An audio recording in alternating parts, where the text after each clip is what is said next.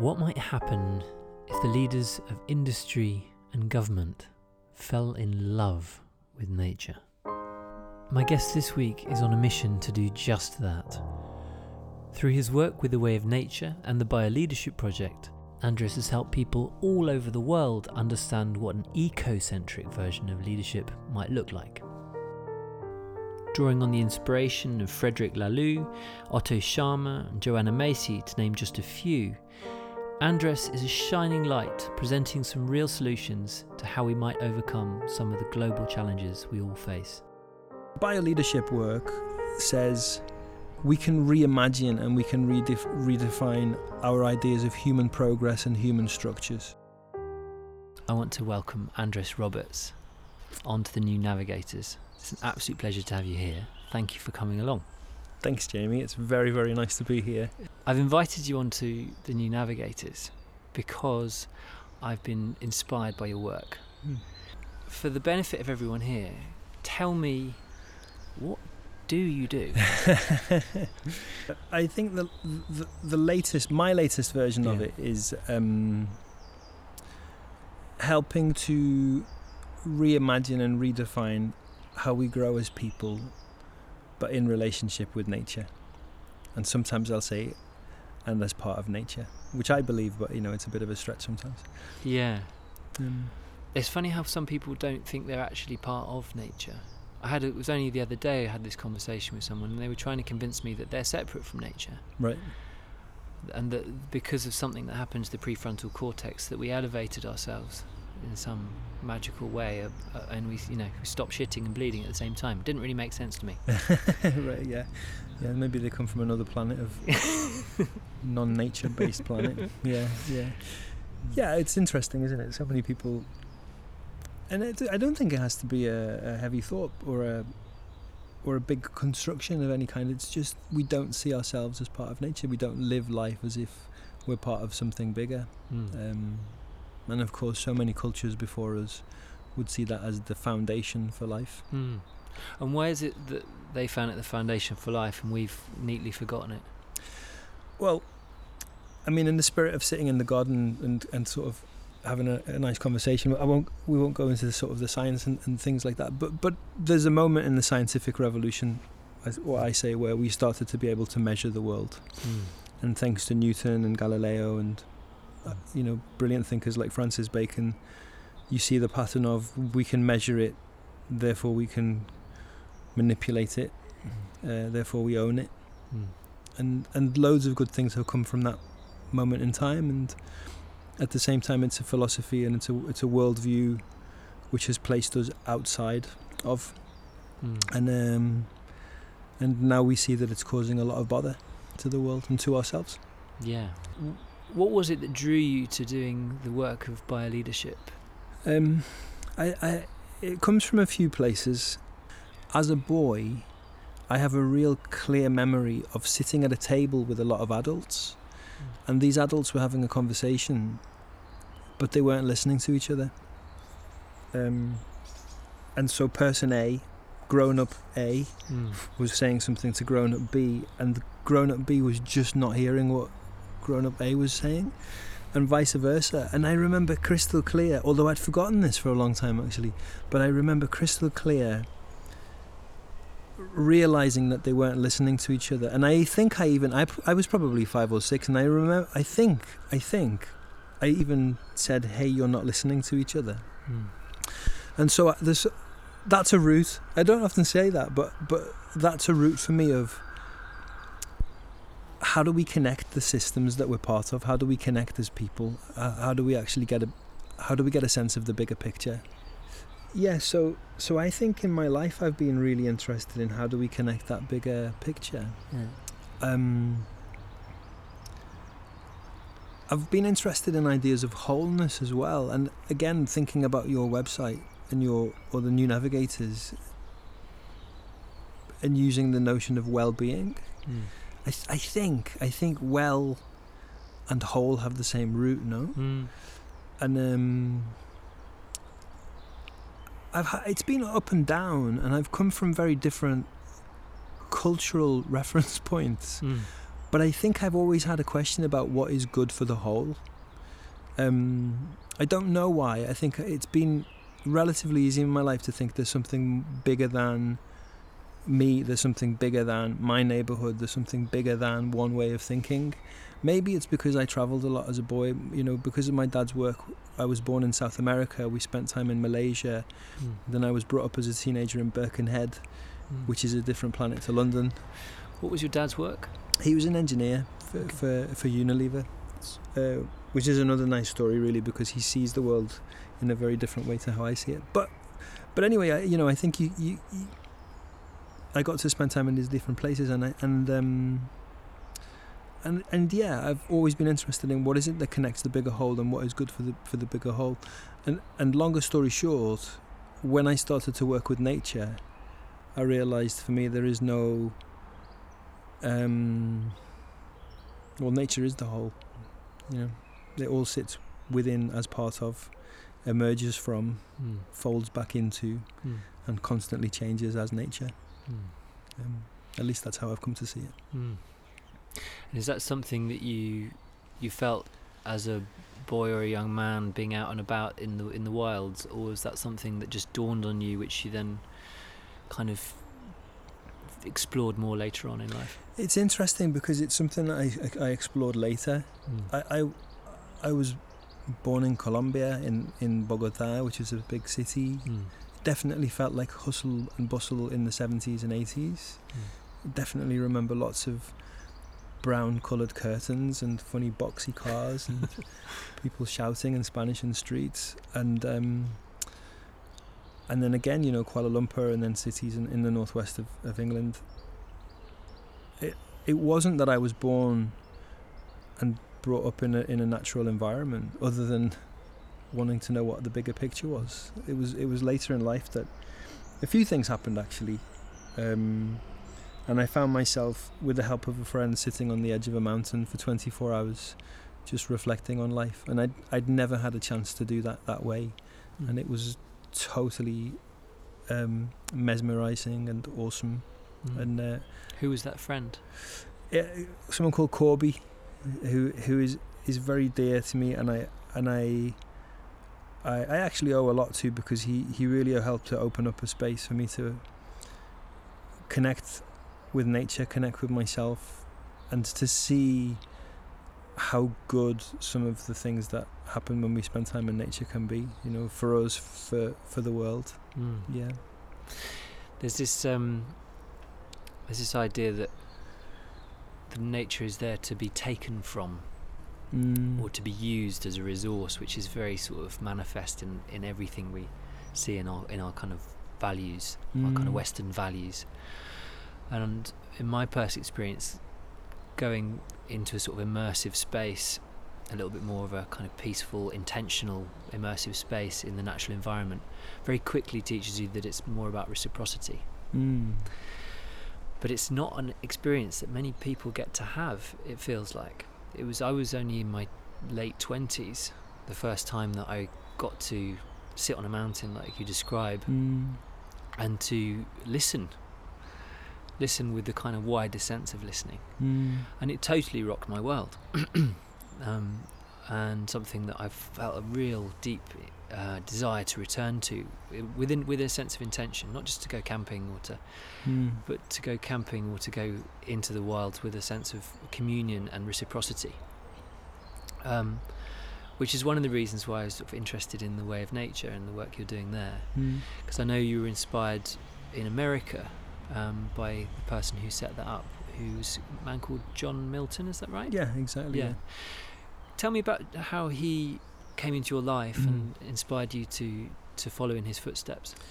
Um, yeah, John John is a wonderful character. He he, to give you an image if you haven't seen him, he to, to me he looks a little bit like a Obi-Wan Kenobi from right? Star Wars, yeah. Sort of this shrouded, bearded character, yeah. who lives very close to the desert, and and which, and that's all true. Mm. Um, John has slightly kind of more cosmic jackets, and. Um, But I came across John in a book called Synchronicity, um, in which someone dedicated a lot of their life to go out and understand what is it to be whole as a human being. And, and actually the book is a little bit more kind of like a leadership textbook, but it's still about how do we connect with something bigger. And in that book, he finds himself being taken into nature by this spirit guide, by, by John, who helped him to prepare to be alone in the wilderness. Um, and Joe Jaworski, the writer of this book called Synchronicity, sits on the edge of an ocean for a week by himself, um, and starts to connect with something that just feels so much more profound and, and wholesome. And, and it was a big shift for him. And I, I followed I followed that. I was already guiding people for twenty-four hours with Corby's help, actually. Mm. You know, or, or together with Corby, we were kind of guiding twenty-four hour, um, what we'd call solos at the time, at, um, in the Pyrenees. And I, I could just see it was so beautiful. It was such nourishing, valuable, transformative, honest stuff to do. Mm. Um, I see people come back. We haven't we haven't said it, but one of the things that I do is, is help people g- go into nature alone, mark a space, step into that space um, as a personal kind of haven for sometimes twenty-four hours, sometimes a few days, and and return from that space to share the insights and stories and wisdoms that they've experienced about themselves and about life. Mm. And and it's extraordinary and remarkable how many incredible things people see in that space. It's mm. so simple, as I say. I, I think that, you know, if you do it honestly, with honesty and with a lot of heart and with care, it opens up a, a really wonderful transformational place for people. So that's what John does, and, and that's what I, I was starting to do that um, in the Pyrenees. And um, and when I when I looked into what John does, he he brings in a lot of philosophy and insight from Eastern traditions. So the, one of the things that I've learned most from John is, is actually it comes from Taoism. So that so that the contrast and the balance between yin and yang, you know, or maybe uh, in some traditions you'd call it the divine masculine and the divine feminine, and this rebalancing and this constant dance that we all have of the capacity to po- to push and and stri- strive, and clench and grip and try. Um, with also the capacity to let go and relax and make room and allow for emergence. And uh, so John brought together these different spiritual traditions in the context of working with nature. He's now eighty, and he he really dedicated his whole life. He has dedicated his whole life, and he's still doing very beautiful things to help people reconnect with, with nature, not just as a thing out there, as you say, but as something that is in us as well, and that we're part of. Um, is it true that he was? Um, excuse me. Is it true that he was an advisor to the White House? Yeah, he was. Yeah, yeah, yeah. I mean, under which which president? Oh, I should know this better. Um, I want to say Carter. Wow, uh, a while a while ago. Yeah, a while ago. Wow. I mean, quite a while ago. Yeah, yeah. yeah. I mean, John, his stories are like legend stuff of legends, really, because he um, he was an adv- he was one of the first environmental officers in the White House, uh, but he was also very instrumental in setting up Friends of the Earth in the U S. Right. You know, he helped set up loads of conservation projects around the world. He was I don't, I'm going to get the technical name wrong here, but he was um, giving a particular kind of blessing by the Dalai Lama, having been bodyguards to the Dalai Lama, a former Dalai Lama, I think. Um, no, no, no, the current one. Um, for a month. Uh, he was having once been again, a bodyguard? Yeah, yeah to, to the Dalai, Dalai Lama. Lama. Yeah. This guy sounds like... He's great. Absolute legend. He's great, he's great. You know, and very human, you know, and very caring, and, and um, he holds a lot of knowledge. Yeah. He holds a lot of knowledge. So it was a real... It was a real... and still is. I haven't seen John for about a year, but um, I learnt a lot from him. I got to spend quite a bit of time with him. Wow. Very special. So he inspired you to take this this kind of um, nature connection work into a into a different diff- different realm. I w- yeah, I, I would say I was already inspired by it, but he definitely I, I was able to go much deeper into what I'm doing. And still, what you know, he Way of Nature in the U S is John, and he gave us his blessing to work with Way of Nature in the U K, and now there's a kind of little ecosystem of us working with these processes mm. here. Um, and, and you're still running those workshops and, yeah, and retreats? Very much so. So that's still yeah. live? Yeah, very much so. Great. Yeah, you yeah. can find out about that on the website, I guess. We can find it on way of nature dot co dot U K. Brilliant. Yeah. Personal development and kind of experiencing uh, a deeper sense of connection to nature and also to self is something mm. that I've always been curious about in my life. And because of that, I've been in, interested in sort of trying out lots of different things and been to loads of different workshops and read lots of different books like a lot of people have. There's a mm. sort of general sense of seeking, I suppose, or kind of looking, searching, which probably defined my twenties in some ways. We seem to be in a sort of like a culture of self-help and mm. uh, self-inquiry and uh, self-discovery, which kind of is akin to our individualistic culture that we we, we live into. So mm. it's kind of, in one sense, it's both uh, enriching and amazing, but also it can kind of uh, enhance that sense of individualism. Mm. And something mm. that uh, is potentially a bit of a barrier towards a kind of more collective way of being and thinking, which I think we really need in these these troubled times. Mm. Um, and something I'm really interested in is is how organisations and cultures and wider communities can start their own process of uh, inquiry. Mm. Um, as sort of bigger organisms, mm. um, less about self, more about how can we do things together. And I know that the Bio Leadership Project um, is in some ways trying to provide the tools, the methodologies to kind of explore how organisations can be um, in the future. Mm. So I'd love it if you could just share some of what's going on with Bio Leadership at the moment. Yeah, well, yeah, th- yeah, yeah. Thanks, and, and um, amazing to hear what you, because there was there were different threads to what you were saying, mm. and I don't want to lose that bit which you touched on around individualism, also maybe related to what you said was a self-help culture, mm. and and um, when you said it, I thought. Uh, for me, it's, it's that that's that self-help element. element still sits within a, a consumption culture. Mm. You know, we're a culture of takers. Mm. Um, it sounds a harsh thing to say, but we are mm. still, you know, many of us know it and we want to try and change it, but, but we take more than we give. Um, so the bio leadership work says we can reimagine and we can redef- redefine our ideas of human progress and human structures. And it's a provocative name. It says much of what we define as leadership now is, is just not fit for purpose. It's accelerating ways of being, structures, systems that are destructive, polarizing, um, you know, um, limiting in so many ways, and and outdated, fundamentally outdated. Mm. It's not what we need as people anymore. It's not what the world needs as as a, a bigger system. So, touching on the things that you spoke about, we say that there are so, so there are three strands that are important in the bioleadership work. Um, the first strand is, of course, tools and stories. Let's call it not. Let's call it knowledge that we can apply and practice. You know, I, I can say to you, "Hey, Jamie, here's here's a, a set of principles about how a healthy system works. Why don't we try and apply that to Bristol?" Like, it's interesting stuff. Mm. We think about it mm. and we can apply it.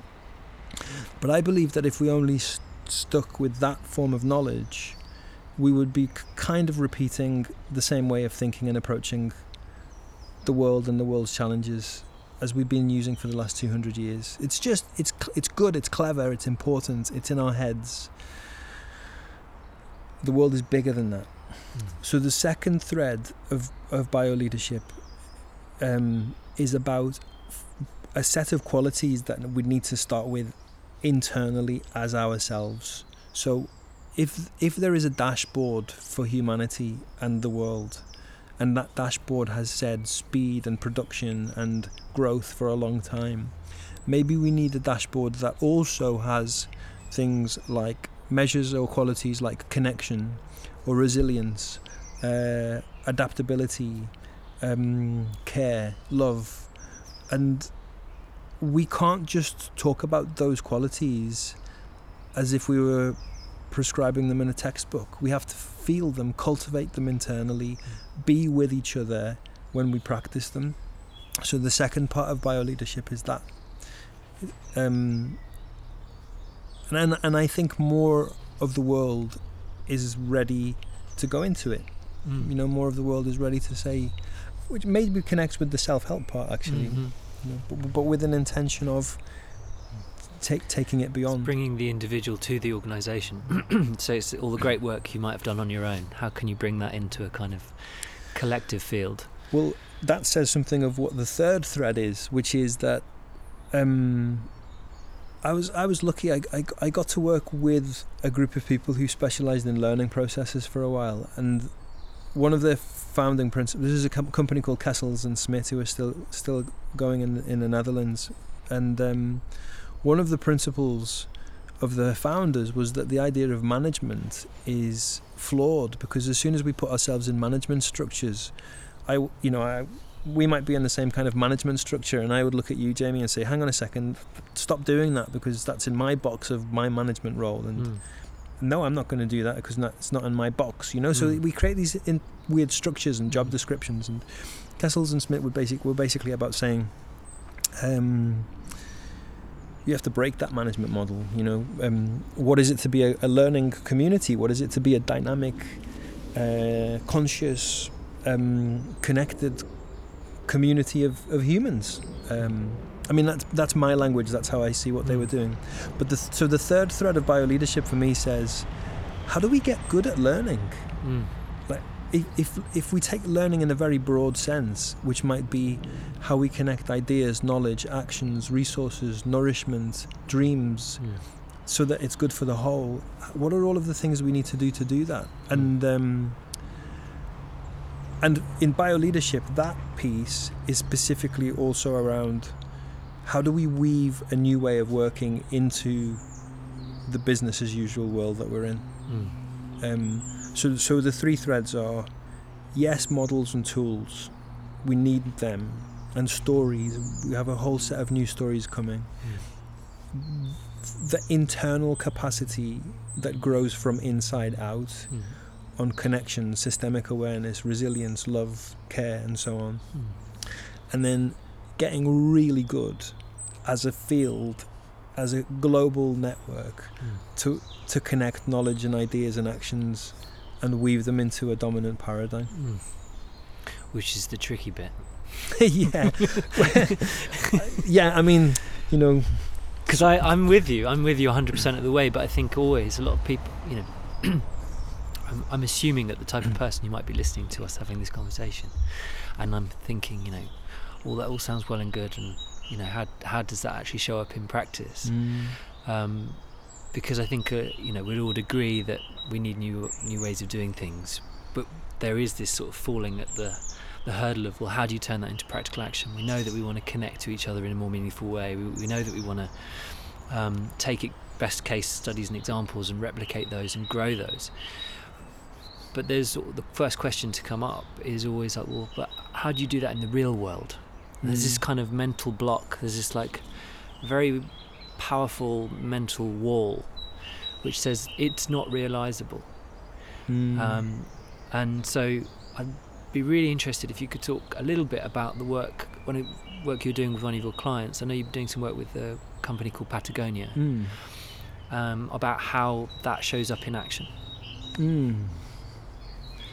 Yeah, we've just we've just started a a leadership program with Patagonia in Europe, which it's a little bit secret what we call it, because we want to kind of announce that later in the year, so I won't say what that is. But, but um, I think as you were speaking and saying that, um,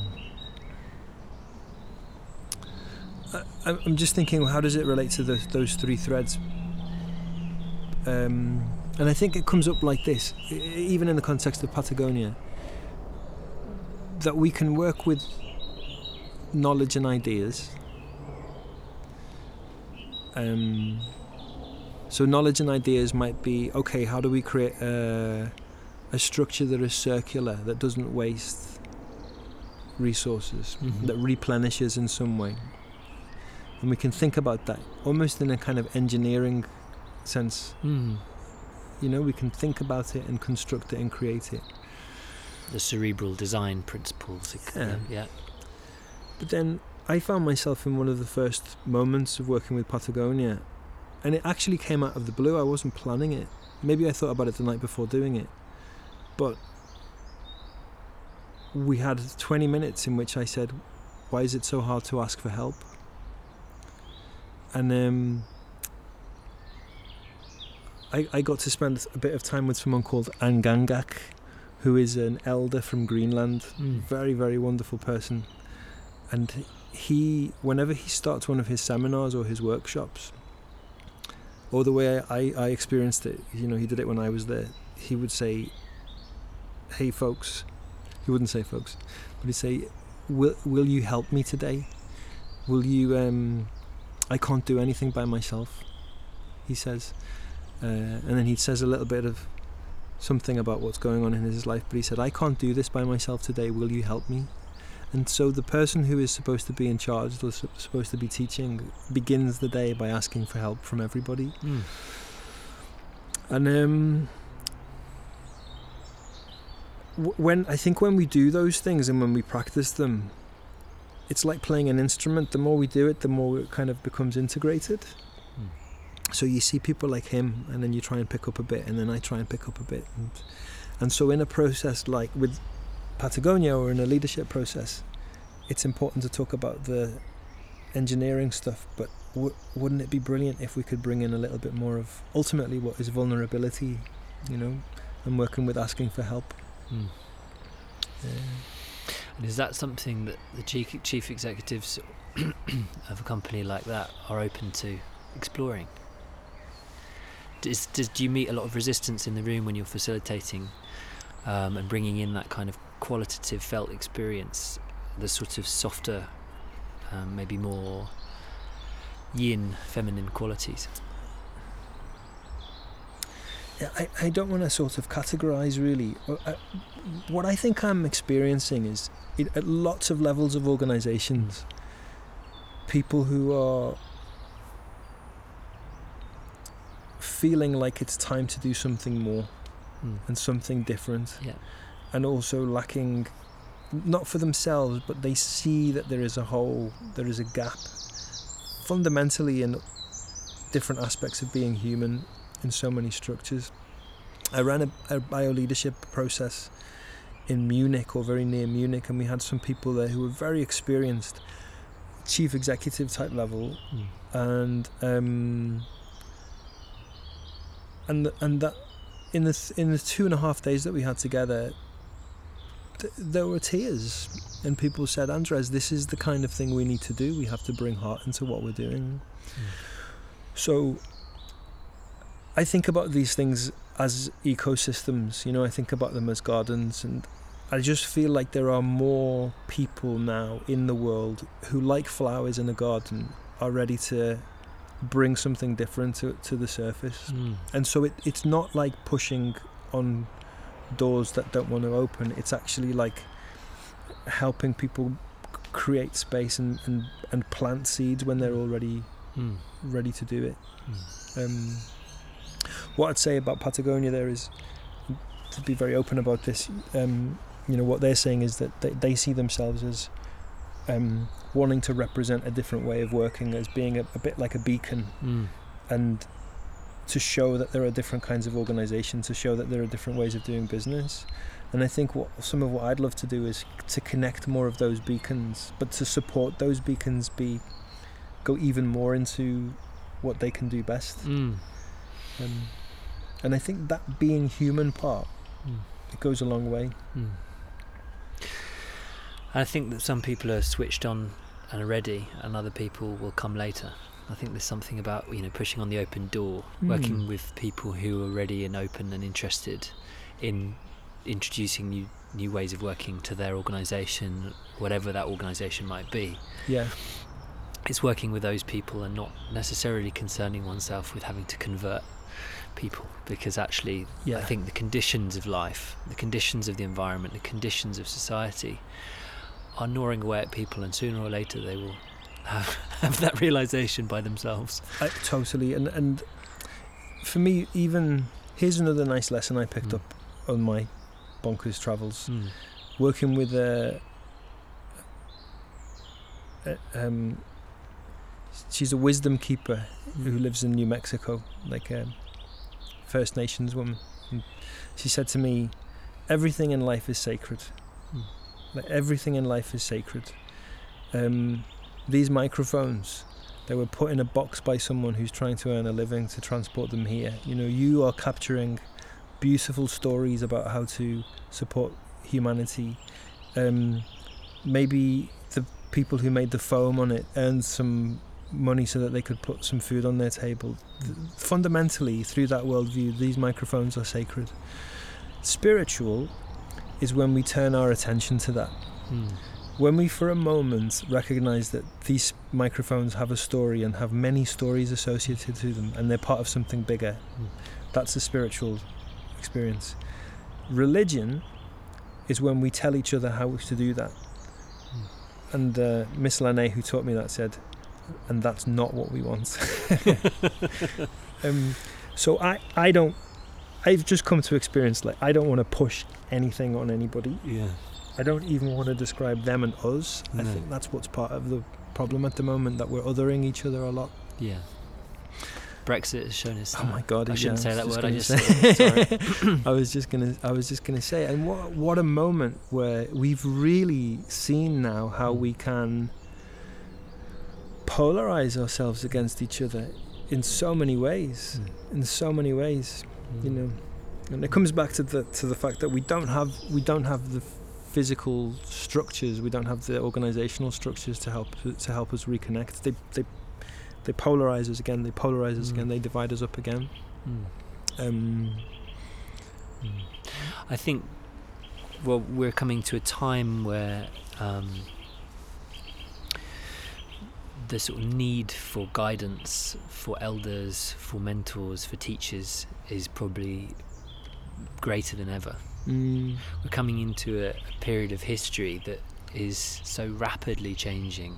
The speed of time, time itself is speeding up. You know, the metrics in which the distances um, in time where right. fundamental shifts are happening in the environment mm. and in society and economics is just becoming compressed. We're on this sort of great acceleration mm. point, um, and yet we have generations of people who've grown up without elders or without guidance or without um, any kind of uh, coming of age ceremonies or kind of what it means to become an adult or to mature. Mm. Um, something I've been talking about with a couple of my other guests, and um, what I found is that the people who are doing great work in the world tend to have great teachers. Yeah. And have found they've managed to navigate through the, the maelstrom of information in all, all senses. Mm. They've navigated themselves to people who've been able to hold them and to give them a certain amount of guidance, um, some inspiration, some some holding. Mm. So I'd be really interested to touch on a, on some of the teachers who've helped guide you to where you are, mm. and also who continue to guide you. Mm. Yeah, it's it's um, it's a, it's great. It's such a nice thing to, to say. And, and in some traditions, we would sort of take a moment to just honour our teachers and mm. their teachers before them. So, mm. as we sit in the garden, it's kind of have a little honouring. Yeah, it's a nice thing to reflect on and, and beam out to the world. Um, I'm I'm with you. We've lost what feel like rites of passage to help us move through stages in life, and consumption and the ego and advertising and competition, they're all big snags we can get caught on, you know, and that's the kind of water that we swim in a lot. So so it's very easy to go down that river in life, and it's hard to step out. Um, and I suppose maybe traditionally a rite of passage would be a moment where someone, you know, would get sort of hooked by the neck and taken off to to really see things in a different way. And it's, it's hard to do that in our life, isn't it? Mm. Um, as you were speaking, I have to say, um, one of, one of the catalysts, I think, for a lot of what I learned was actually a separation. I I I got married when I was about thirty-one, I think, and it lasted like a year and a half. And I remember it was such a shock to me, out of pride and confusion and not thinking that that wasn't the sort of narrative that I was supposed to be living in, and letting my parents down. But boy, what a gift, really. You know, as in, I'm, I realised very soon that all of a sudden I'd been living my life without asking myself questions about really what was important to me, or who I was, or what, what values I stood for. And it was very, very painful in ways that I couldn't really describe at the time. And I, I was supposed to be a grown-up, but but that was a that was a real moment of opening up. So there was like a crack, you know, and a little bit of a chink. And then, interestingly, I'd already decided to take myself on a kind of learning path. Like, one of the things that I did was, um, I, si- I signed up to a master's, which I thought was going to be a bit like a green M B A, but it, it was it definitely opened up doors to ask, what is it to be human? Mm. And it's there that I met Corby, and it's there that, you know, we started to go out into nature. Um, and I'd already just made a decision to work with this group who specialised in these different learning processes. But I'm, I'm, and as, as we're speaking, I'm just thinking, and I just I just found myself with this really wonderful space and room to go and delve and explore and meet people. And if if I if I speak about them now, I remember crystal clear moments with uh, Thich Nhat Hanh, the Zen Buddhist monk, um, with John Milton, with Miss Lane in the desert talking about Native American wisdom, um, with Angaangaq, the Greenland elder. He mm. describes himself as a Kal- Kalaallit Eskimo. I know we shouldn't say Eskimo to be politically correct, but in on his website he still has that. I just went to these very deep places and met these characters that really are like something out of a Star Wars film. um, I've been a bit long-winded about this, sorry, but what what I what I would re- what I would say about each of them is what in some in some uh, Joanna Macy. Oops, mm. sorry. Um, when I went, when I met Joanna Macy, when I saw her speak, I'd love to meet Joanna Macy. What the thing that I remember is the kindness in her eyes. She was saying very, very clever things that, you know, resonate, and I would still read them more and more. But, but her eyes are like a giant hug. And, and when I met Angaangaq, it was at a cinema screening, and um, at the end of this cinema screening, which was a film in which he's involved, he he hugged everybody in the room. I mean, it was it was a small cinema, so maybe there were fifty people in the room, but he he went and hugged everybody in the room. And when he hugged me, I could feel a little ripple of just sort of beautiful, honey-like, vibrant energy. Wow. Kind of go through me. So these elders show a different way of being. It's not what they say. Mm. It's it's how they represent what they say. Mm.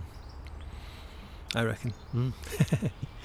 And you've had the, the luck, the privilege, mm. the uh, and the intuition to seek those experiences out and mm. to follow your your path in that way. But for I think for a lot of people, it's just how where do you even start? You know, mm. it's like you can read a book, but like you're saying, that kind of sits within the realm of ideas. Mm. But there's something in the realm of the hug, um, or the realm of the sort of mm. uh, the physical, the present experience. That, um, yeah, how do we how do we get people who, how do we provide people who maybe are so much in that place, mm. an opportunity to feel that? Yeah, it's, it's. I mean, I, I, as soon as I said all of that, I, I caught myself also thinking. As you used the you said the word privilege, I, I had the luck of that moment in my life. Mm. I, I was able to find those people. I I, I probably flew to see mm. most of them. Mm. It's it's not something that is. Um, we can't all go around doing that all of the time. Mm. You know. Um, And then, well, one thought came to mind, which was that once we ran a process, t- terrible way of describing it, but we hosted a we hosted a, a gathering and a nature quest, which we called Wisdom Across Ages. Mm. And in this, so we, we had we had our, one of our twenty-four hour solos in that, where everybody could go and spend twenty-four hours alone mm. on this land. And uh, we brought together young people who were around and about eighteen from from central London. Mm. And then we had people, you know, our age, younger, older, folks who you and I would see on a retreat, or, you know, we would work with mm. in social enterprise in Bristol, or, you know, have interesting conversations about politics and so on. And um, we just we just did our thing. We just went for walks as a group. We'd take time to stop and talked about the history of the planet, and, you know, we would do qigong and tai chi, which we always do on programs, and um, little meditations. And then everybody went off and did their solos. And then when we come back, when you come back, you share what you saw mm. and what you noticed about yourself, about nature around mm. you, about the nature of life. Mm. And boy, it was one of the best circles I've ever sat in. Like spine-tingly, proper goosebumps. How people were with each other, what they said about their lives. Mm.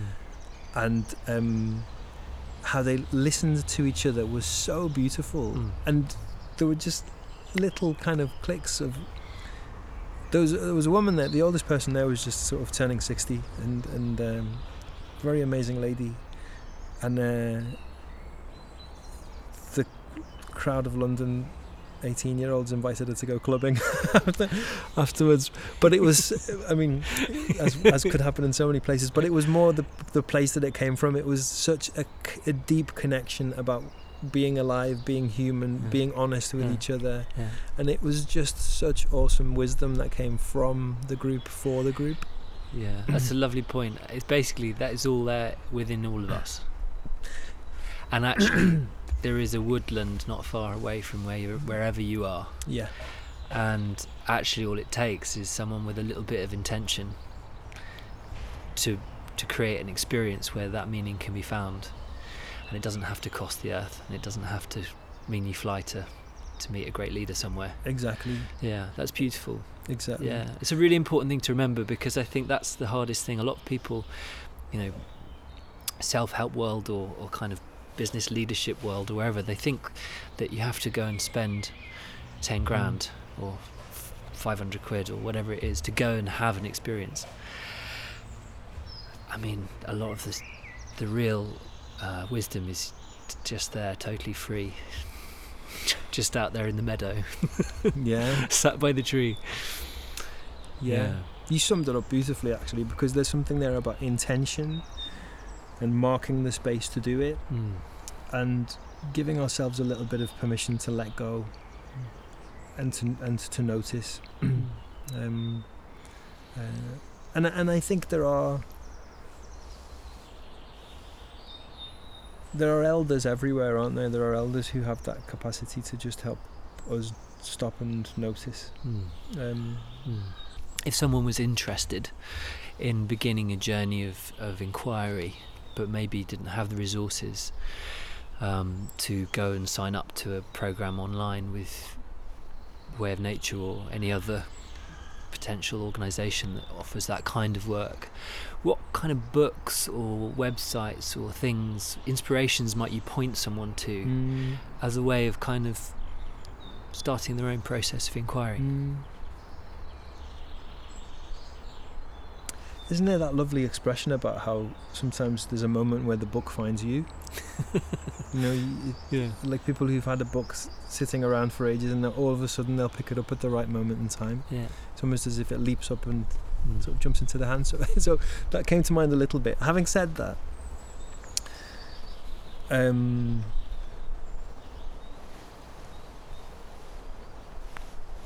Straight off, straight off the bat, I just want to say Joanna Macy, World as Lover, World Herself. Yeah, she's amazing. Because because in that she talks about there are different kinds of action in the world, and she talks about interconnection.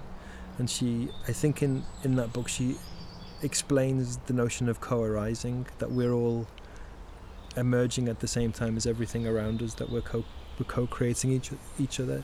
And it may, maybe there's something for me which is at the heart of all of what we're talking about, which is that shift to we are in relationship all of the time. We are in a dance with each other all mm. of the time. Mm. And that's a, that's a very...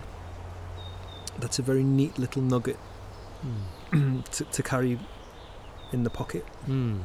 Um, I've definitely found it helpful, and it helps me mm. step out of my own ego every now and again, and it helps me work in different ways every now and again. Mm. Yeah, I can't, I feel I feel like I'd like to ask you a really horrible question.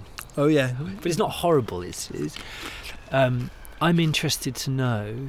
Uh, oh, we're still going. Yeah, yeah, we're still sorry. going. No, sorry, we can we can eat crisps. It's part, part of the it's the live sound experience. Crunch. You're gonna ask me a crunchy question mm. as we crunch we, on crisps. We got to hunger point. It's getting to tea time.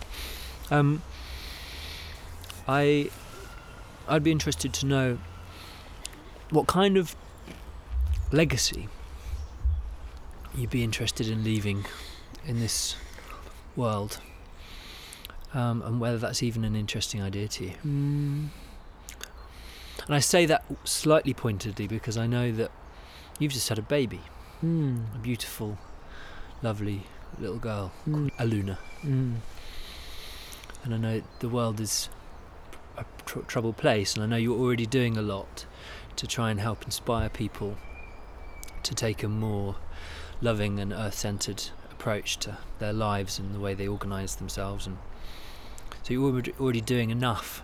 Yeah. I'm not asking of you more, but the reason you came on here is as a new navigator, in my, you know, in my eyes, an inspiration to others mm. to help cultivate that that sense of we can change things, we can do things, rather than being overwhelmed by this sense of kind of it's all too much. Right. Yeah. Um, so yeah, if if there was a a thing you'd like to leave behind. Yeah.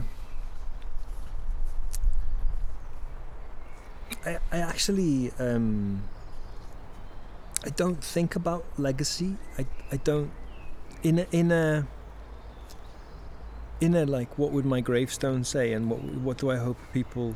Let's change say? the question. We'll, we'll, no no no no yeah. no. There's something in it. Yeah. There's something in it because because it just helps me think about it. Because there's there's something in in um. There's something in the dynamic of of course I want to. leave something. Of course I want to ripple out in good ways. I wouldn't get up in the mornings if I didn't feel like I could do that. But at the same time, it's it, it's a different energy to legacy in the sense of I want to have a building with my name on it.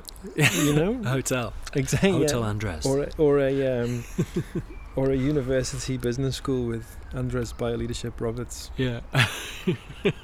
um, it's a big question. What? I've got loads of things going on in my head. The, the other one is that I've I had an experience recently where I realised I'm not sure I'm that worried about death. Mm. And I wonder what that means about me. Mm. I actually feel really comfortable about dying. And um. You say that now. Yeah, exactly. I say it now. It's so true. I mm. feel like I might have... And I also feel like I've already had a good life. Yeah. Um, and oh my God, you know, our generations in so many parts of the world have such turmoil ahead and, mm. and volatility ahead and um, horror ahead, really. Mm. So I don't know, I think I want to be in the moment and I want to do the best I can now mm. to help change things the way that I can now. Mm. And I think I want to do it in a way which represents the kind of world we want to create. Mm. And that's why being part of a, an almost invisible mycelium under the surface of the forest, connecting things up, I, I say, part of me feels that, and then part of me also feels like, yeah, I just want to stand up there and kind of do the best I can and charge around like a warrior. Yeah. I don't know. Maybe you should ask me that one again. um, there's a question. The other, the other thing I was going to ask is, um, yeah, what would you say to somebody who was maybe thinking about setting out on the path of bio leadership or way of nature? Some, you know, someone who's inspired by the concepts, ideas, principles that are being discussed. Mm. What words of advice would you would you give? What what what is it to be courageous in stepping out of the everyday, of stepping out of business as usual? Mm. Like, I think there's something in that. I think f- somehow, for some reason, with luck and a bit of provocation, like I think, I think I was happy to kind of go to the edge and even step off the edge, and um, and really ask, how do we see the world? What what is business as usual? How do we? What are the paradigms and the rules and the mindsets through which we lead our lives? And I, I don't know if I've cracked that. I don't know if I've cracked it, but I've definitely been able to give myself a bit of space to authentically say, there's something different, we can do something different. Mm. And I suppose one thought is, how, you know, a bit of a, you said the word advice, did you say the word advice? Have a go. Have a go at finding that space. Mm. And and um, what I found is it's all bollocks, stuff, material goods, mm. looks, mm. logos, brand, mm. job descriptions, titles. Mm. It's nonsense. We're going to be buried in the ground before we know it, mm. or floating in the ocean as dust, mm. feeding the fish, helping mm. the flowers grow. Mm. If we can just bottle what we're doing as people so that we don't trash the whole place, mm. you know, the whole thing keeps on flowing for a long time to come. Mm. So to be courageous, to step out and f- and find different ways, that's what we all need to do. Thank you so much for that. Um, if there was a new navigator that you would like me to speak to or to mm. to have on on this show as a way of sort of passing the baton on to somebody, um, who might pop up in your imagination as someone to to call in and uh, and have on the podcast? There's a lady called Pat McCabe, mm. Woman Stands Shining, uh, who's in the U S. She's front of mind for me and front of heart at the moment for a few reasons. A lady called Natasha Lithgow, who I'm guiding with mm. at the moment, who has gone through an incredible journey being a brilliant photographer and a Buddhist nun, and worked with trauma and prisoners, and understands um, internal transformation in a very special way. Have a chat with Natasha, that would be really good. Lovely. Would you be happy to make an introduction? Of course, yeah. Yeah. yeah. Andres Roberts, thank you so much for coming on The New Navigators. It's been a pleasure. What a joy, thank yeah. you. You've been listening to The New Navigators with me, Jamie Pike. For more information about Andres's work, please go to w w w dot bio dash leadership dot org or w w w dot way of nature dot co dot u k. Once again, a big thank you to Jack Pescord for his beautiful music. This track is called La Fleur and is taken from his album called Egregore. You can find him at jack pescord dot com. Finally, if you like what you've heard, please do subscribe to make sure you don't miss out on any future episodes. And if you think of someone who might be inspired by this week's episode, then please do share it on. The more people who get inspired, the more inspiring our future becomes. Till the next time, go well.